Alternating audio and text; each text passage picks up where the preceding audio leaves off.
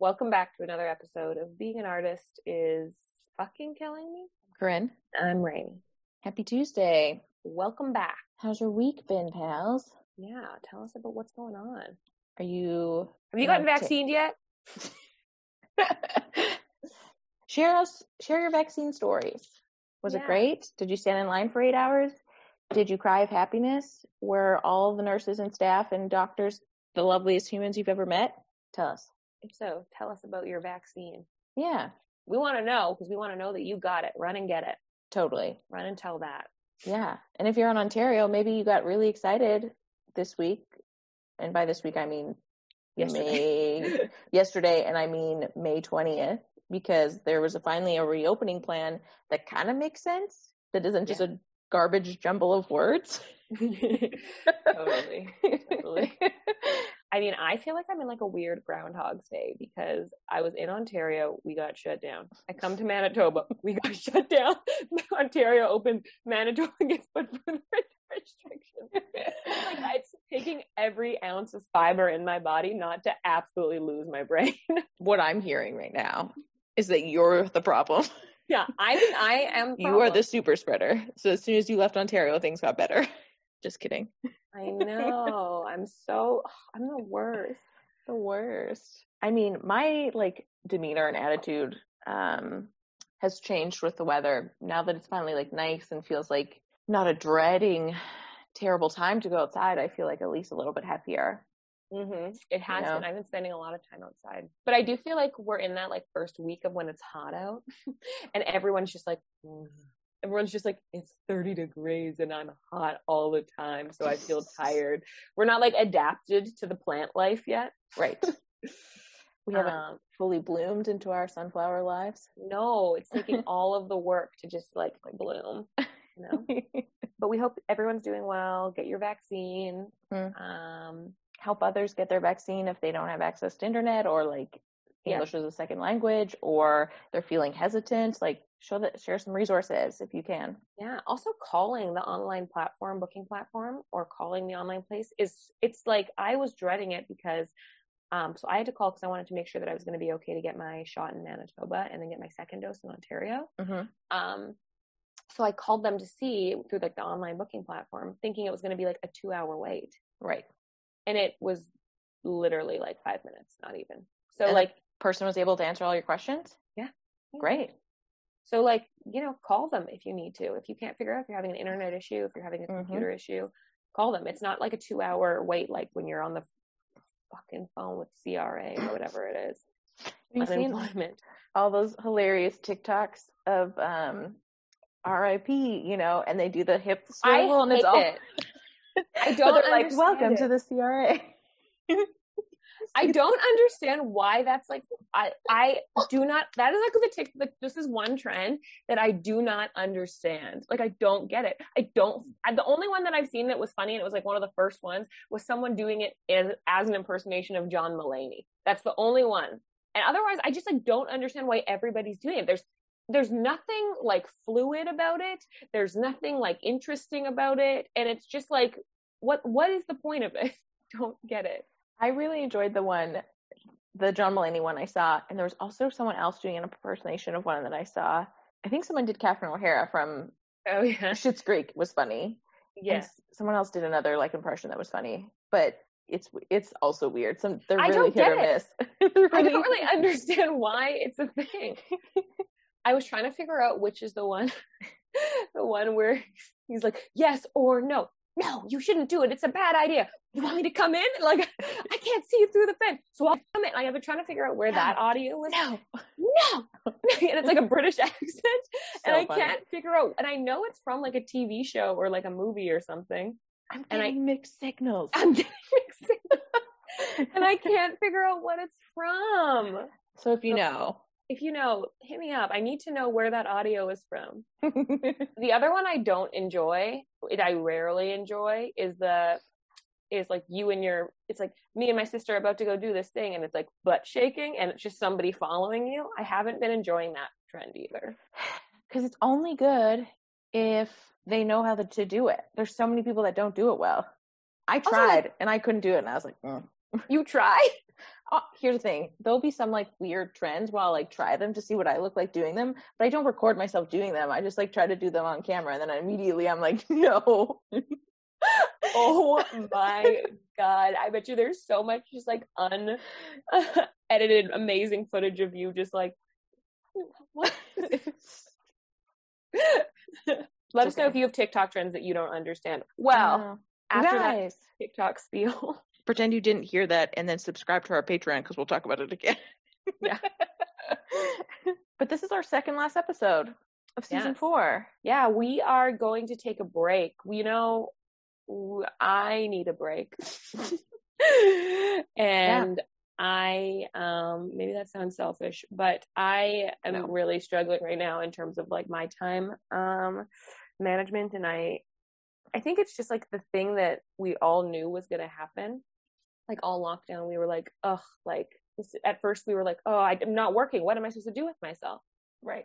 And then we were kind of working. Everyone's like doing a little part-time stuff. And then and then we all kind of had this like in the back of our mind like stress about like oh when we go back to work like how like we can kind of start to rethink like habits that you had and like um how busy you were. And you're like i just don't know if i can do that because you hadn't done it. Like you haven't been active in like having that lifestyle in so long so um obviously i was maintaining what i was doing in toronto while i'm still teaching here so i'm just feeling real overwhelmed Right. so But we should like reiterate that that's not why we're taking a break. Our season is also always wraps at the end of May, beginning of June. Like Yeah, yeah. totally.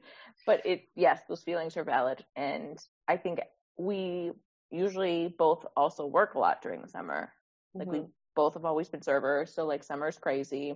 We also want to like go on vacation and not worry about it, and totally you know, and then we want to come back refreshed with new ideas. yeah and you know we've been like so consistent all year and i think that we mm-hmm. can kind of give ourselves a pat on the back of that you know i don't know how many episodes total we had this year but I can tell you that right now.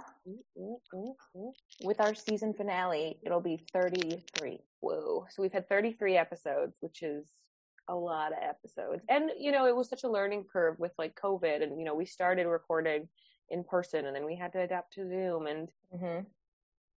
it's been a long year and a half y'all Totally. We also had like so many big like goals for season four. We're like, we're gonna do video, we're gonna do YouTube, we're gonna do these things, we're gonna do that thing, and then we had to like readjust yeah all over totally. again.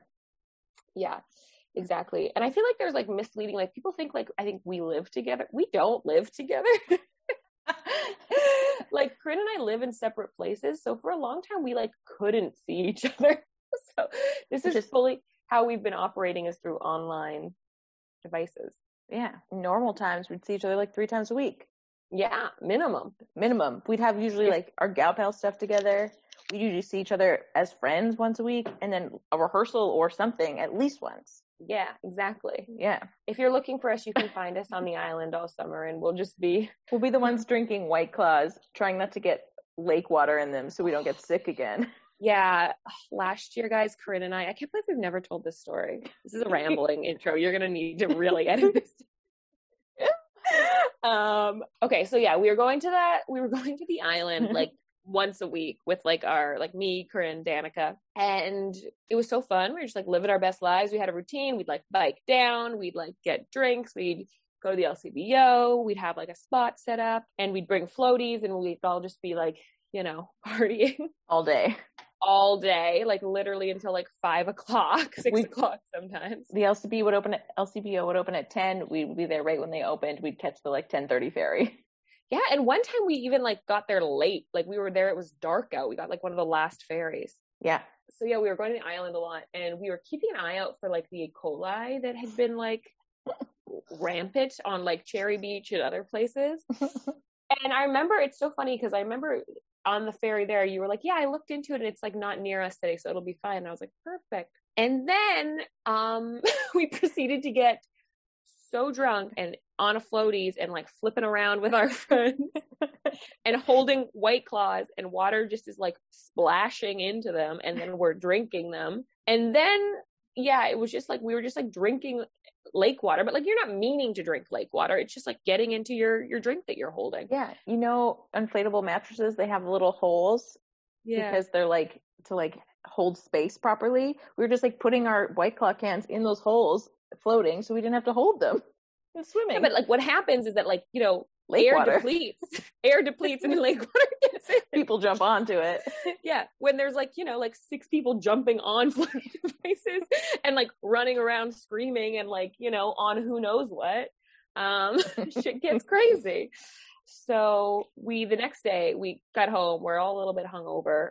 And I remember I was at work and I was like, something is wrong with my body. Like something was wrong. And I thought like maybe it was me and maybe I was just like hungover, but like it was a really and then I came home and I talked to Danica and then we talked to Corinne and we all had like lake water E. coli, like a little bit of coli poisoning. it was really bad. and it lasted for like a week and a half. And like I don't think I need to get into the details about what that entails, but like it was Also, you and Danica were so worried you went and got tested, right? For COVID. Yeah, we did because it was bad. Like we were literally like it like because I was at work, I would have to go like I would have to like run to the bathroom or like whatever it was like uh, like a lot. like it was, you know, it was just like we got a we got a coli poisoning. So anyway, But in the late summer, when it's very hot and because it's a lake, water gets stagnant and stuff grows. It's just water. It's, you know. yeah, totally. And I was just, you know, we were And, just like- drinking it. Yeah. And we went, what, like 12 times in the matter of months? So, like, Yeah. ooh, bound to get sick one time. Yeah. You know, I don't regret my decision. I don't. I just in the moment I felt a little bit strange in my belly. um, on that note, we have the wonderful photographer who was a recommendation actually from a previous guest we have. yeah. Felice. Elise. Ah, so nice to talk to her. It's so nice when we have guests on and they have such a good experience or they like it was really cathartic for them and then they like recommend people that also have either story, stories to tell or also would love the experience. So yeah, if you um and we're going to talk a little bit about this next week in our last episode of the season, but like if Mhm. you ever have a guest to um suggest to us for our upcoming season 5, whoa. um please let us know, give us a heads up, Totally. send us a message and next week we're going to talk all about how you would get in touch with us to do that. So Totally. on that note, Second last episode of season four. yes. Okay. Here we go. Hi guys, I'm Felice Trinidad. Um, I go by Felice.com on Instagram, and I'm a film photographer based in Toronto. I was talking to um, someone yesterday or a couple days ago about like recordings and sometimes like recording through Zoom is like really a fucking nightmare because you need like permission from the host and then it like records what's on your screen. So like it gets really confusing if you're like have someone else pinned and you're trying to like record yourself or anyway, but the girl was just saying that she was like, "Oh, I just been like screen recording, which you can do on a Mac now." Oh. And it doesn't does it notify anyone else? No one. That's like the ultimate creep. Yeah. creeper so- all yeah so the new iMacs that have come out are like able to screen record and you can just like it's just like it just like records and you everything. never know. Person would never, Never. know. Wow. And she- and she was saying well she was using it i mean she wasn't using it for a creepy way i feel like i should like be like it's not like she was like um she was using it for, for school so she was like recording like her her zoom lectures Hmm. and then she would like listen to them later to like help study or like as a podcast or like to while she was writing notes but it's like i was like first i was like oh that's such a good idea and then i thought about it and i was talking to someone else about it and i was like someone was like ew. And i was like why yeah There's Oh. always two sides to uh, like a new technological advancement, right? totally. Yeah. yeah. Just like a real strange thing. Anyway. Oh yeah. Thanks for coming here felice. Welcome to the podcast. So nice Thank to have you. you. I appreciate it. I'm super you were recommended to us by um Aiden Tooth. Do you have a do you have a relationship Yeah. Yeah. internet relationship yeah internet Oh. acquaintances yeah i'm so honored and flattered by by that Yes. Are these I mean these internet relationships are like such an an interesting thing that have like really become a thing in this past year and a half. Like I feel like Totally. everybody has at least like one or two friends that they've met online and Mhm. or like through Zoom or like through some sort of like networking thing. And now we're going to have to like, you know, kind of adapt to this like having met someone and being so comfortable with talking to them through Instagram or you know through Zoom or something like that and having never really like touched Exactly. which is such a weird Yeah. thing and like such a big way to like how you like vibe off of someone as well i Mhm. think so um did you you met aiden through instagram is that i missed Just Instagram, yeah, or TikTok. I think because I know their their TikToks have blown up, and I saw I saw that they're also from Toronto. It's pretty cool. yeah um, then on like on the topic of this like internet thing, it's so it's still hard to tell my parents about it. Like, um, like how do you know this person? Oh, we we met on Instagram, but we're super close. Like we're basically best friends. yeah like, the inter- the generation, yeah, like next generation will totally understand, but the previous one doesn't understand the internet connections, which are super so, so real. Like it's Yeah. still as valid as a like an in person meeting. It's just a different way of the world. now. also course, just like yeah. so weird because we've been meeting people like online for like romantic purposes for Mhm. at least i mean like i feel like tinder i mean like plenty of fish i was like a thing like a long time ago but then like you know the app like the phone applications came up through like Mhm. tinder and like you know Grindr and you know hinge and all the thousands of them that are there Mhm. um but it is weird that all this it was never a thing for people just like making network connections or um or like like you know like platonic friendships mm-hmm. so Exactly. it, New it's- times. New it's times. such We're a all new adjusting. I mean, did I guess MySpace? You could meet people through MySpace. true I did not have MySpace, the but days, we, we- I don't. Yeah. know. I'm not. That's not wasn't me. But Yeah, I guess I guess like MySpace and Facebook too, but like I feel like those were like more your own circles that were happening. Exactly, Maybe like- MySpace not as not as much, maybe, but yeah, it felt like you were more networking in your own kind of like already circle. Exactly. The minute that like features on apps had like you could be a public or private account, mm, because I know on Facebook, I guess like you always just had to accept a friend request. I have never used it. I mean, like I haven't used Facebook in so long. Yeah, yeah. Um, different times, like, but um, yeah, it's so weird. so weird. I was like thinking about that the other day because I I'm supposed to go for coffee when I get back with like with like a, somebody who I consider like a girlfriend now, like a friend, and I was like, oh, then we'll get coffee. It'll be great. And we'll like take the dog for a walk.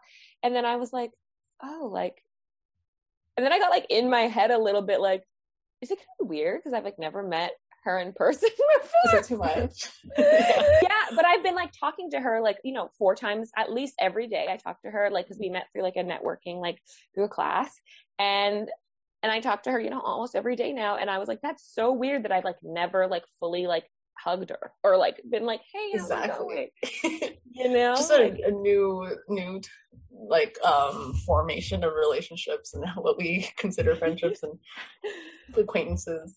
totally and like got real in my head about it. Like I feel like I'm going to meet her now and be like, Oh my god, my I arms don't work? even know how to socialize anymore. It'll we just be- be re-socialized. it'll be Like, this, like Talladega Nights, like into the screen. Put your hands down. exactly. That'll be exactly what it is. Um, you mentioned your parents there, Felice, in that um, kind of like first opening statement. And what I thought was so interesting about the about you know about you and your journey as being a photographer is that it took you a really long time to tell them that this is like a thing that you were pursuing because it was kind of second it wasn't secondary for you but it was like Mhm. secondary it was like a secondary thing to them right, right, to everyone Yeah. else. Like it was basically like Hannah Montana.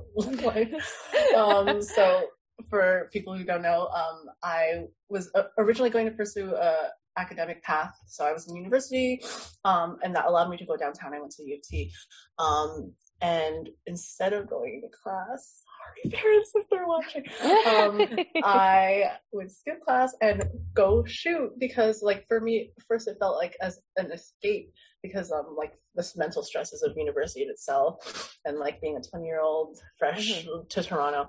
Um, I, I needed that. So like I would set up shoots and then I would explore the city and that would like take up my whole day. And then I would say I was going to a tutorial when really I was finishing up my sixth shoot of the day. Like, um, so yeah, a lot, for a long time, it was like this, this, um, identity that I kept secret.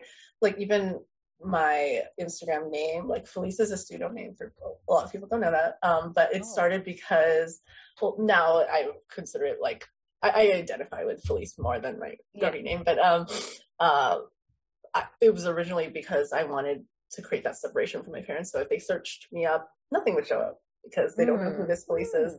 And then it quickly became the my identity, my brand, and what I associate with those. Wow. Mhm. Little tidbit. That's crazy.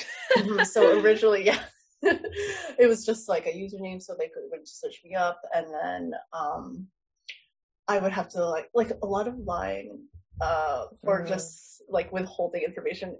Uh, I had to experience. I, I'm also like an only child, so um, and then of course immigrant parents, like Asian parents, um, that so that whole thing was even more taboo to like be keeping that from them and not being uh like following a traditional career. Right. What were you originally taking at U of T? Actuarial science. Um, if Sorry, I raises blanks, was that? science. Oh, Basically, like a lot of math, a lot of business, and like work for insurance. It's, it's Oh, foreign to me now. A lot of people like it when I, I mention it, it raises a lot of question marks. But yes, basically math, math, math nerd. Lots How- of meth. How long did you last in the program? And how Oh long my were you doing that double Hannah Montana life? Oh my god, it's it's embarrassing to say, but four years. I dropped out of university after four years.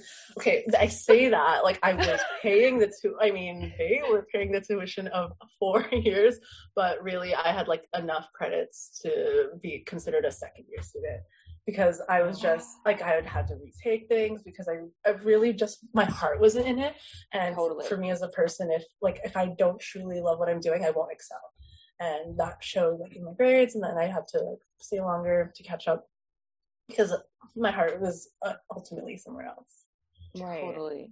So when was the moment that you that you were like did it come to a moment where you were like I have to tell them because I've done 4 years and I'm only in my second year and like Mhm. oh also, my like, god yeah. or was it like or was it just like one day you were like I'm at the point in my brain where I think I'm successful enough that I can tell them or like when did it when when was the the breaking point that to is a good them? point. I would okay firstly yes when the lies would get very overwhelming. Like i still have i know people like even if they've graduated they still have like dreams um like of panicking like for a test like they're late for a test. Like that that the trauma of school and like academic life stays with you sometimes. And especially me having to like deal with those stresses and also the burden of carrying this secret Mm-hmm. um so i remember the the time okay like every every time i would have to tell them my grades um i would like i would be skipping whole exams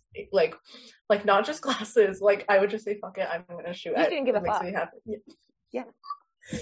so bad so bad but um i i remember like the turning point when i wanted to tell them that i that this is what i want to do i want to drop out. I re- remember attending um a seminar that a photographer um hosted and uh, it was a bunch of like it was a invite um to the public thing where a bunch of established photographers were talking about their job and um and their experiences and it really inspired me to see that like people so close to home and not even far in age uh, from me having similar backgrounds and they're successful and like this is there really is money in this career and like success in it. And like that night i told my parents i wanted to drop out. So and it was like it did not go well obviously. Oh. Like a lot of tears a lot of like getting kicked out. Um Whoa. temporarily like never like really up for a week or anything like just like days. Um a lot of like we've come a long way and now they're like my 100 like my number one supporters like they come Yeah. to my shoots and everything and like they're very much involved in the process Yeah, but there was like obviously like a a like a curve. Like there was often going to be like a learning curve there when Hmm. you told them. Um, how long did it take them to get on board? Was it like did you have to show them that you had like you know a client list? Did it was it like you had to show them your social media? Like what Right, what yeah was it that like they were like okay it definitely didn't happen overnight. Like it's hard Yeah. to pinpoint when, but like I say, the strategy is just keep bringing home good news. So they Mm. see like like even at, like the tiniest little good news, like if if you were posted featured on someone someone else's page or like you got like a nice feedback from a client, like um anything that you could bring home. Because I, I was someone who like I used to do the same thing with test marks. Like if I had a, like a, I would get A's, I would be very proud to show them. And now that that still like translated into like my photography uh, achievements, however small, like in the beginning. Um, so the more I did that, like it, it took them long to see that. Like um, for a while, they were convinced that I was just taking a break from school. Like I was doing this as a hobby, and then like I was taking a year off, and basically like come September, I would enroll again. And I'm like, no, this is not not this. I want to follow this completely. Right. Um, so that taking the year off, like I, um, it was like a self experiment for me. Like if I, because in the beginning when I was balancing school and so many other things and photography, um, when I took that out of the way, um, and I dropped out, um, I wanted to see how it would impact my work ultimately and like to see if Mhm. if what happens if I what happens to my work if I put a hundred percent into it and Mm. it dramatically increased like connections were made and like I, I started landing gigs and so I'm really happy how it turned out. It's it's still Aw. a weird career path to think about, but um we've come a long way. yeah. Um, you mentioned that you would like just like bring good news home to them. how has that like is that still what you think or like how has that affected with like how you share bad news with them too? Like if you like had a really bad gig. Um I would withhold it just the same thing like in the beginning. Um just Yeah. as, as I would with like bad test marks. Like that test didn't exist. That never happened. I didn't write that exam. Like um but hope we all kind of do yeah. that. Don't worry about it. Yeah. Pretend something doesn't exist. we ha- like thankfully I had like bigger support systems like uh, like friends I would for a while like in the beginning to my parents it was like on a need to know basis so I would only be bringing good news because anything else would like lose I would lose credibility and in, in their trust in me that this is a career I'm sure as like as dancers too like how how does it translate in different um art mediums like how to tell your parents or like your um, Right. support system that this is for you I mean, I'm very lucky because I never had that problem. My mom is a dancer.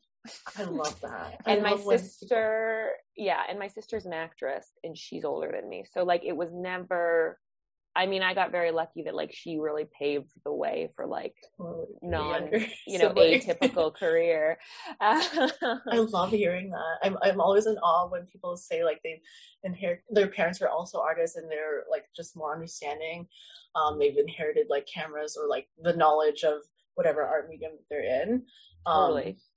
I, I've, I'm like hopeful in this next generation that we're just going to be like all these new parents um, are just going to be artists. Uh, there's like more of us uh, coming up every day, and hopefully like they push um, this idea that like the, the art scene, the art following an art career is like a real like it's a, is a, as valid as being a lawyer or a doctor. And totally yeah. Yeah. i think that there'll be like a there'll be like a valid like well like if they want to do that do that but i think like I, and i hear so many actors say this as well and like people that are artists that like because you just like want the best for your kids and like you've like been yeah, in this career and you realize how like hard it is like you realize that like you're like Mhm. like I think we've all kind of had those moments where we've been like one day you're like I don't know, maybe I should have taken business. maybe I should have taken finance. like when you're paying your like telephone bill and you're just like, oh God. Um, or like something and you're like, I should have been a lawyer. it'll Um, humble you real quick. Bills. Yeah, the bills really humble you. Mhm. um, so I and so a lot of like, and you read these interviews. I think like Tina Fey talks about it a lot in her book, um, Bossypants. She's like, I honestly don't want my kids to be like, if they want to be in art, great, I'll support them. But like, if I had to pick a career for them, Mhm. I and it's not because I don't think that this is valid. Like I do this and I think, but I just know how hard it is and how much you will struggle. Like It the hurts. it really Yeah. hurts. And sometimes it's like the flip of a coin of whether or not you're successful or not in it. Exactly. And successful yeah. in terms of like um, you're constantly making money, you never struggle Mhm. with bills, right? Um, so I think that like we'll have like, yeah, if you want to do that, go ahead and do that. You know, that's the Mhm. thing. Sure, great. But like deep down, you're just also like, they're gonna have a lot of heartbreak. You know, they're gonna have a lot of sadness as well. Oh, A lot of highs, but like Mhm. low lows, you know, as Mhm, well. Totally. Like the and it's it's not something well for some people like people who go viral it's it's something that happens overnight but more often times it's you play the long game really when you're being an artist like you start very small when you build your portfolio and any art medium for for photography it's just like a bunch of like shoots for exposure like Mhm, um just growing up just having just trying to establish your name. So it's a really long long thing. Like i'm people who just see my my page now and like my successes don't know that it's like seven years in the making of like struggling and hard work. Um it just looks like the end result. People on on social media just see the end result really and um don't ever know the uh the backstory of everything Totally. And I think that's like a very interesting point. Um, I'm going to forget his name now that I'm going to talk about him. Um, I was listening to someone, one of the writers on Big Mouth, talk about the difference between being an artist and being a performer. And he's like, no, no, no, one of the other writers. He was on Whitney recently, Whitney Cummings podcast i love big mouth by the way i love it so funny. Um, and he was talking about how being an artist is playing the long game and that you can never really write or make a body of work in the short term. And he's like, things will take 10 years, they'll take 20 years. And if you're not in it for the long haul, that's fine. But like, that's what being, having a career as an artist is. And it's like going viral or like having those moments, um, aren't, aren't the, aren't the typical thing. Exactly Right. those are just the rare moments but it, it, like you you're you need to be able be willing to put your life to this for anything to like blossom Mhm. unfortunately And to that's have the something reality like, of it Yeah. and I'm in, in quotes, and to have something like good come from it, right? exactly to have this like body of work that you're proud of. And he was specifically talking about a show that he's like started writing 10 years ago. And he's like, if I would have rushed it and wrote it and been done with it 10 years ago, it would have been Mhm. garbage. But now that I've had so much time and so much life experience to go into the show, it's a different thing. exactly Mhm. all, all yeah all the experiences it's it's really just building your craft up and it takes years and so much that people don't get to see really behind the scenes Yeah. Because I mean, at the end of the day, like, isn't it that like people don't? We always say that people don't get to see, but it's like it's like also like they didn't want to see that. Probably that's like they probably No didn't follow you on social media because they wanted to see you. Because like even like I see people on like you know, and it's it's kind of like a it's like you know it's a bit of a weird thing to like watch someone struggle. You know, it's like I mean you've got to appreciate like honesty and transparency, but sometimes it's like maybe that's not why I follow an account. Maybe like I do follow this account because of this. You know, so yeah, it's like a weird, it is a weird thing where like until all of a sudden your like success is there, people are like, well, maybe I go over here. you know? And like, Yeah. do you really want your life to be that much of an open book where everybody's going to watch you fail all the time?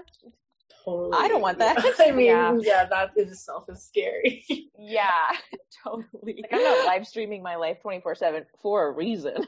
Yeah. I got enough voices in my brain telling me how bad I am. I don't need them online. I need an audience no. um, how did you get a camera? Like, how did you like have the? Because like photography equipment's expensive oh my god yeah it is okay um because you your parents My- know. Yeah. right oh my god i do have a story about that um, so my first camera that I shot for like five years um, was like the most beginner shitty kind of camera, but I was like doing like gigs where I should have had more professional gear. Anyway, in the start, so that was just like a Christmas present, entry level camera. Um, when I saw when I was exposed to like other photographers to see how you get this like high quality like I wanted to get um, be more serious and like level up in my gear my skills. Um, okay, so there was this camera that the one that I have today.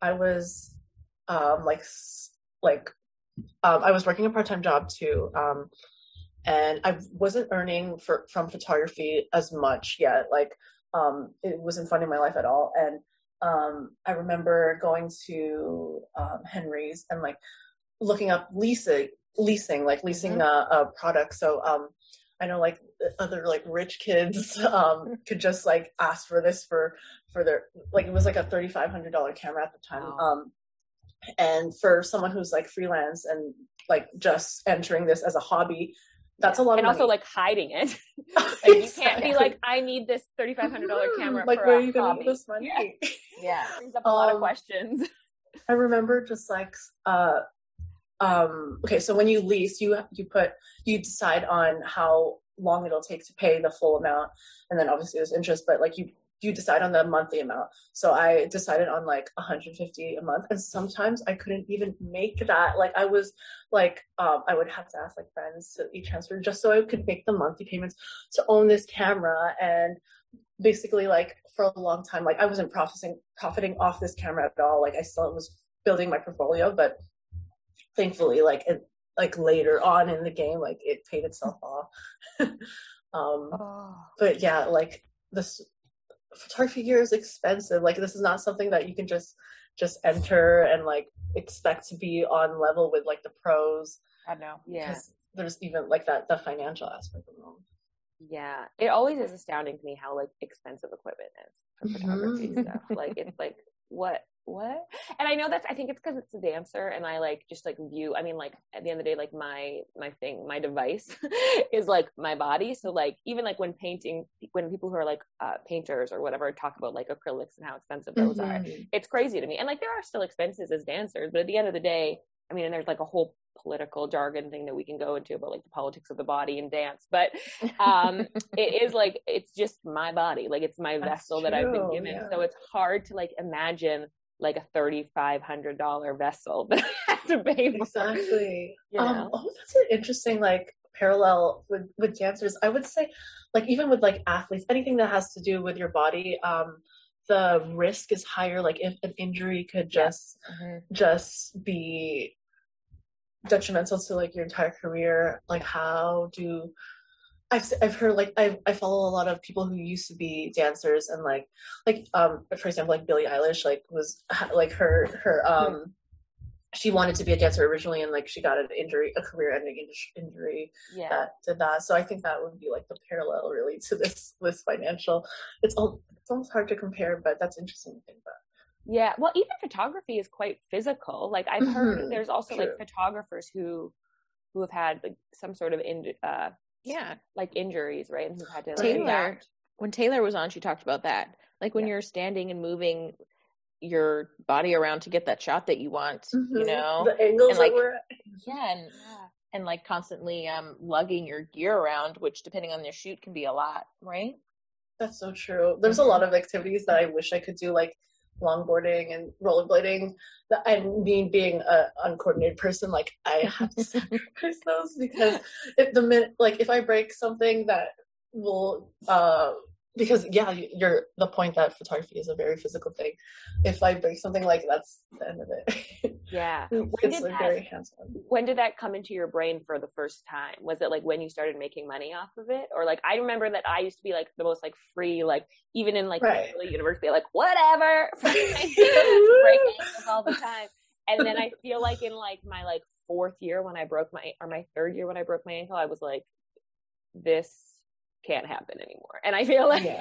I was like, I, and from ever since then, I'm like, uh, trampolines, gotta be careful. Like anything. Even those. Oh. yeah, the stakes are definitely higher when you're like booking like higher um caliber gigs and like yeah. you're actually doing this on a day to day basis. Can't yeah. have anything affect it really. Right. it's so true. It's it's like freaking crazy. you never worried about like snowboarding, Rainy, and dancing? That's why I um, never took up skiing. Do you snow? I worried about when I was skied. I when I Mm. skied, I worried about. But I've said this before. I think that snowboarding, I'm I feel a lot more in control as a snowboarder because it's just the way that the board is built Hmm. um is really safe. Like it's really like you. I mean, like I and also like I let's. I'm not jumping off of shit, okay? When I'm snowboarding, like let's be clear, I'm like snow plowing, going down the hill, which is board up, listening to my Fergalicious, a little bit stoned. it. That's like what my snowboarding is. I'm not like like Oh around. my god. Going I off jumps. Snowboarding is another thing that I just admire from afar. For the same reason. But that's so cool that you do that too. And oh. it, it doesn't Yeah, when I was skiing though, it did feel I like skiing. There's almost like a chaotic energy in skiing for me because it was just like there was too many things. I'm really like long, and I have my entire life I like struggled with like trying to maintain my my um my limbs when I was like Mhm. go, growing because I was like a baby giraffe. And now it's a bit better because I've learned how to like strengthen and I've like been able to use it to my advantage. But um there's like a chaotic energy in skiing that like brings me back kind of to that like baby giraffe age where I would have like a pole, like your limbs are just It's longer and like out of control. Like you have a too pole many things to think about. Two, all four limbs are working. Yeah. and like let's just talk True. about like how you're supposed to stop in skiing is by turning your feet in doesn't that like feel like you're gonna roll an ankle already just by Exactly. doing True. that so yeah i feel safer snowboarding definitely Yeah, I heard a lot of people say that. Like you think I, I only, I've only skied, so you think that snowboarding is like the extreme, but yeah, people prefer it over skiing. I hear. yeah you just because i think when you're falling it's just like one piece is falling it's not just like, Right. you know All Like, things flying in the air. Yeah. Bar fishing. exactly um excellent point my tangent on snowboarding if you will Um, Elise, you do documentary work, and would you say that's like primarily what you do for it's something I don't really intend to do, but the way when people uh, describe my work that way, I feel nice about it because like Mm. the whole point for my, me is like capturing people at their most authentic selves. Uh, never like putting them in a role. I like when people are like genuine. They're like I'm shooting them in their like natural habitat, their happy places, wearing what they're comfortable in. So I like when people like describe it as documentary because I Yeah. like even like pose things I try to make like look very natural and candid. I I think it translates like better as a as a still. right. totally. Um, did you do you feel like because that's probably how you started? If you were just like downtown shooting, that was like how you kind of started like getting used to your camera, right? I'm assuming. Um, like I, I don't know if you're uh, alluding to like street photography, but Yeah. um, I've never really I have opinions on street photography actually that um Oh. It's like a lot of it. So uh, I've never done street photography. It's more Oh, like okay. just portrait photography, like Sorry, um, I with kind my of assumed because Yeah, no like you were like going downtown. Sorry about that. Oh, no problem. But like street photography, like for me, like consent is everything, and especially as a woman, and especially in this Mhm. industry where so many things could go wrong, um, like I want my model to be their at their most comfortable selves, and I want to shoot them the way they want to be presented. Um, and then street photography, like I, I remember going on Instagram on a tangent about um, how street photography is like very intrusive and like you're basically making work off people who don't know you're that they're ever going to be on a poster or in a book because they don't know that their photos being taken like and you know sometimes sometimes people take photos of like kids or like people in Right. um and there are photography laws that protect it but not many that protect like public you're like just basically allowed to shoot in public um so the whole Yeah. consent thing that like people like you're shooting strangers who don't really know where this these photos will end up Yeah. um Right. just doesn't sit well with me Also, like makes you think about like paparazzi. exactly Like how did you watch that's Framing good- of Britney Spears? I haven't yet, but it's on my list. Oh, it's so good. Well, it's there's very like sad. a Is it? whole Oh, Yeah. yeah. there's like a whole moment where the guy they interview the the paparazzi photographer who took the picture of Britney Spears with the golf club, Oh, yeah. and when she was like Oh. having a meltdown, Mhm. and he basically is just like doesn't care. exactly because it b- totally paid the bills. It probably um, yeah, but like earned he, so much off that. and like so many people like in the documentary are like, well, like what if that was like the reason that like she's been like that's like such a big portion for why she's been under um this conservatorship is because like there's all these photos that came out of her in that like terrible era which like she didn't consent to exactly. and she was freaking out because they were following her so she like just wanted to be left alone right wanted to be mm-hmm. left alone yeah and yeah. he just is like i don't care like yeah. he's just oh like god I know. And interesting that you say he. It's always the men that, that, that, are more willing to to just exploit women right. at their most vulnerable.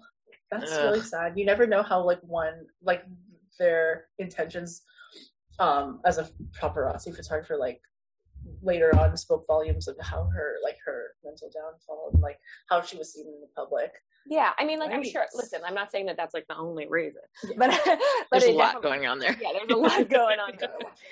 but it does bring to light a little bit of like exactly what you were talking about in terms of like there it, it's very intrusive to be just shooting people on the street. You know. Yeah, there is. I totally understand what you're what both of you are saying, and I agree with you 100. percent But there is something to be said about if you're out in public, the there's no expectation of privacy you know, mm. and that we live in a world where there is constant surveillance, surveillance all the time. Yeah. So like they're using that as as most people that shoot on the street are not. That's not. I don't want to say most, but like most people have the understanding is that if you leave your house, you have no right to privacy. Right. Mm. And right. like it justifies them in some way. It justifies I it a lot. Like... Unfortunately. Right. Mm-hmm. And we've kind of, I think, as we go along with technology, we've like all kind of like made assumptions that we're just okay with it. Right. Mm-hmm. Yeah. Like how often are you on your phone or you see people on their phone and they're just like recording as they're going or they're on FaceTime as they're going and there's just like people in the background all the time. Exactly. Scary yeah. it's I think, super scary. Yeah, I think where it like becomes an issue is when then people are like profiting totally exactly when like, money's totally. involved. That's when yeah, or things are being like published into like something for like lar- for larger people for like people to see like a larger amount of people to see right it's not just for like i mean even saying for personal use i'm sometimes like um mm-hmm. that is so That's like even with memes like people who don't know that they've become a meme like all these like people in the strangers it's funny when we see it but like imagine how many imagine being one of those people who are like imagine being a little, like the little girl that does the what? like she was like so little, and oh she's gonna God, be an adult. No idea. anytime, and that's like such a common word that people use, and she's gonna be like, "What?" And they're like, "What?" And she's like, "Forever, forever, she'll be known. Some people, t- some people turn it to an advantage, and like totally profit off it. Like, yeah, I'm that girl from from this. Yeah, totally. So, like the whole principle, really she's like never gonna be able to have a one night stand that doesn't like immediately make fun of her. Oh my god! right? It's just always gonna come up. It's gonna follow her for the rest of her yeah. life. it's so true. Yeah. Um, because you do, and like because like you said, you like being um, described as like documentary. So like, how how does the transactional process work then as a photographer? Do you have people contact you who, who like like your style, and then you want to shoot, and then how does it work that you how do you get people to look like they're like it's not portrait i guess mm-hmm.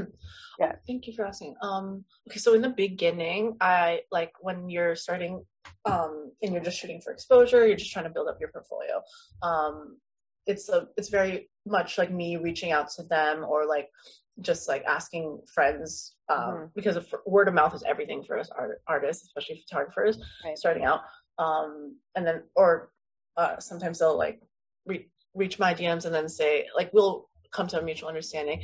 Um, a lot of the challenges growing up like were like CA like unfortunately like follower count is such a big deal to this industry that like brands mm. won't even take you seriously if you have um like not like not a k in your following um mm. and same with people reaching out like if you really want to work with um, this person who's like more established, you kind of have to like put a value, a quantity on yourself if you're even worthy of asking them um, to shoot at all. So that was like the challenge in the beginning. But um, when I shoot people now, like thankfully, like my reputation's like very known out there. Like we'll have like mutual friends, and um, they'll slide, um, and then we'll we'll think of a concept together. Um, mm-hmm. Shooting people naturally, like I make sure to always have a conversation with them. Like it's so it's not so much a photographer model transactional like Mm. relationship. It's it's like just two friends hanging out, and one has a camera and one has has cool outfits. Mm-hmm. Um, so I like I I really pay attention to like their energy and their like all these like little mannerisms that I could see. Um, like the things that people do in between poses are more often than not the the money shot really like when Yeah. they're at their most natural self and i look for that like they could be like fixing their hair and like or just talking to me answering a question and i would be like wait hold that like that it was a Mm. pose in itself and um, i just like making my model feel comfortable like ultimately shows in the photos themselves like you see that they're at their most like they're at ease and they can just like be a bad bitch and show off instead of like an awkward pose you can always tell like these little nuances Yeah. I just like want to unpack what you mean by like you kind of did it a little bit, but like when you say authentic, to you that means someone at their most natural, it means someone at their most Um, so like I want to showcase their personality. Like if they're Mm. quirky, I want to show showcase that. If they want to be girly, ma- uh, femme presenting to today, like I'll I'll do that. Like whatever they're going for in the moment, like if they want to be seen. Like I've heard like the most um meaningful shoots to me are like um honestly shooting women who are just fresh off a breakup and they just want to feel like a bad bitch. Like I just want to instill the confidence in them again.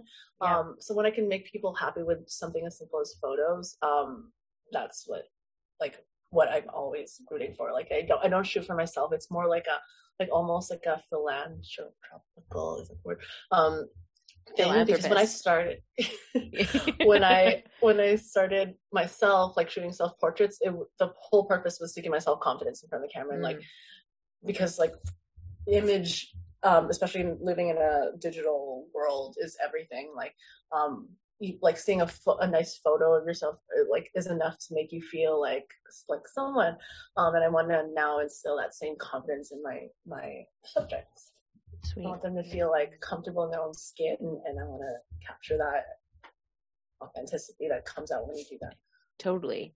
And then how does that portray or how does that come through when you show your work to people?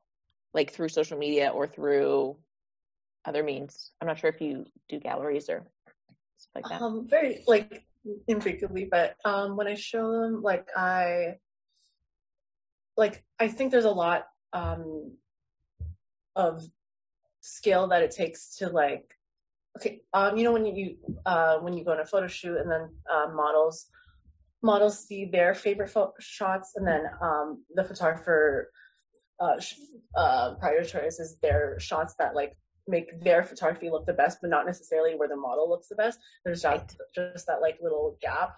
Um, I want to make sure that like I always like even the selection process and choosing um the the final shots are like uh it takes a lot of like that's another skill that photographers should have. Like you should be able to know like what when when your model feels like what what's their best angle or what's their what, the way they want to pre- be presented. You should always be mindful of that. Like if they some male photographers that like have shot me before like won't even like edit a little blemish when it's so easy like uh, or like when I, I can like be having like just the most unflattering angle and they'll choose that to post just because they see their photography the best at that point but like the whole point of portrait photography is making is your subject like you have like if you if your subject doesn't look their best you did something wrong as a photographer who cares how great the photo was taken but that should be like your number one priority Right.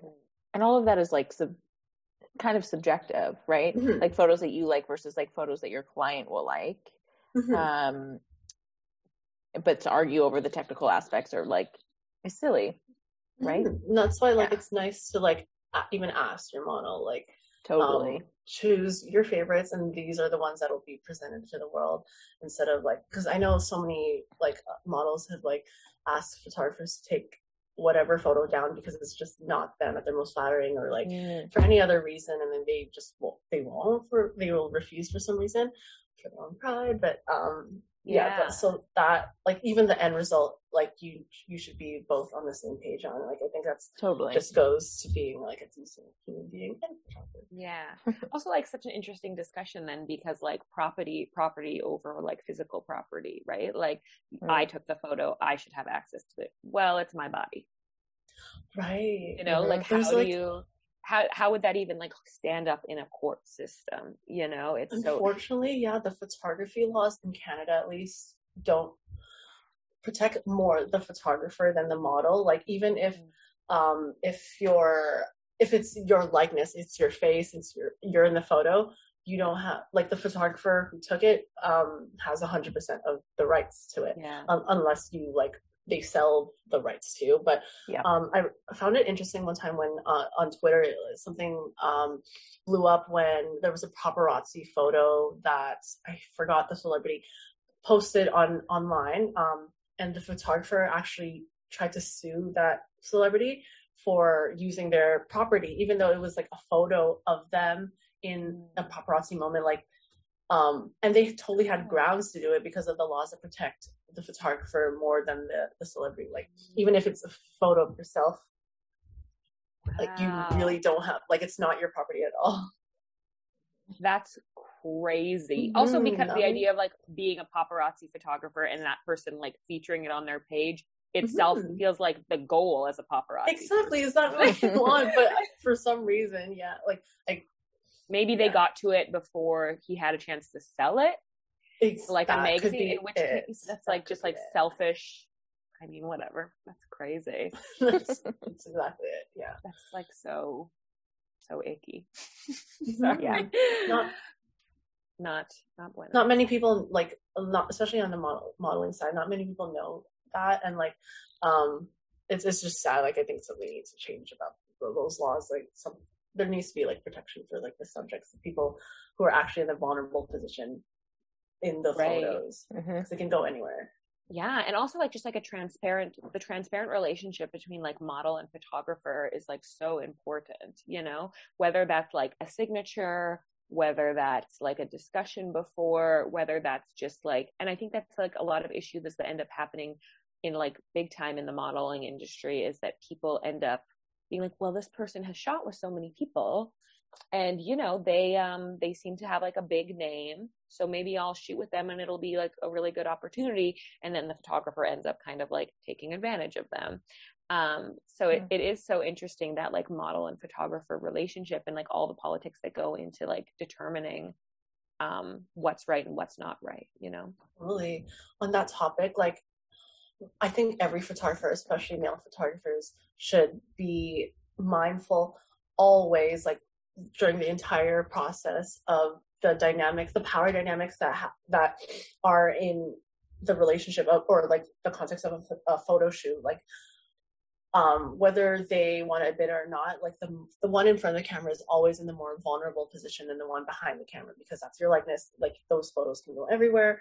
Um it's really like um being zoned in on all of your like details flaws and all um and people who like ignore that and um even go so far as to abuse that are just the shittiest lowest people um ever know. like um you see so many like um bigger photographers even like local photographers like recently um getting exposed for like misconduct and it just it's so sad that it happens so often in the photography industry especially because like like shoots that are like on the more vulnerable side like um boudoir and like lingerie things like that like it, it just presents so many opportunities for like shitty male photographers to just take advantage of that and whatever Yeah, I mean, it, yeah, you're so right. I mean, it like it is. It's like something that I think that we've just realized in the past ten years that it's just like happening in every industry, like every, Exactly. you know, like the So business. sad.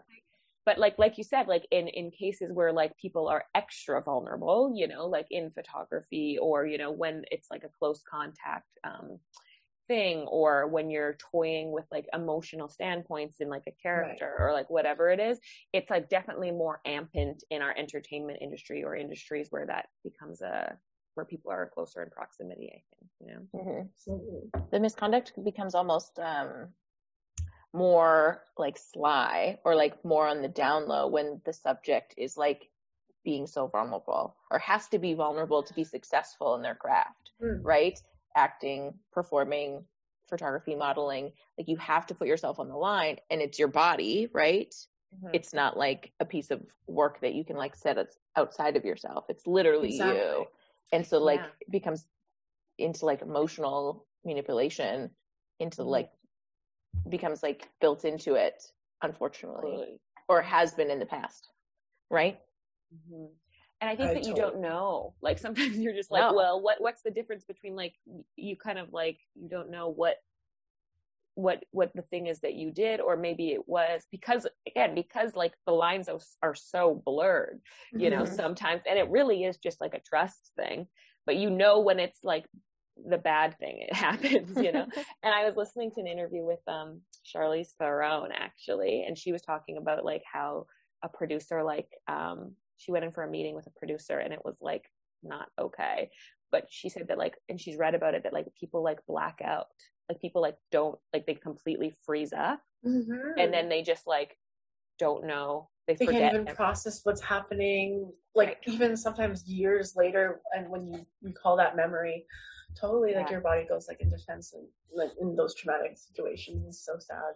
Yeah, and I and it's like sad because people like you always think about like if you were in that situation, you'd be like, well, I would say this, and you're like you're you know you're like yeah. badass comes in, but I think that people don't expect that you're just like you just completely freeze up, you know? Mhm, that's more the reality and it's so easy to like be uh, like um outside of that situation and comment on someone else's like reaction to it and how you react but uh, you never really know when you're until you're like in there Mhm. that, Right. that situation and i think like as the power dynamic you were talking about like men and women it's easier as a woman to be passive and to know you're going to get out of something safely safely in quotes than to like push back and you don't know what's how someone's going to react or like come back at you because maybe you don't know this person right there's always like yeah that risk of like if you do speak up like will this will there be repercussions in my career to me because uh, Oh, I'm yeah. like, vulnerable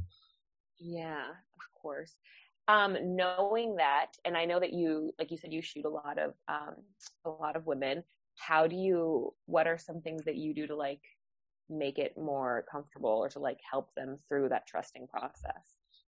um okay so a lot of it is communication beforehand in the planning process so um i know like even in my own experiences a lot of like male photographers like it'll be like a cloth clothing on shoot and then they'll just randomly bring up like wait why don't we just uh show some more skin? Like suddenly like out of the blue uh, uh, it becomes a nude shoot or a lingerie shoot like it shouldn't never it should never be like that. It should never be a surprise. Everything should be talked about um beforehand especially Mhm. when it's something of a sensitive nature like nudity.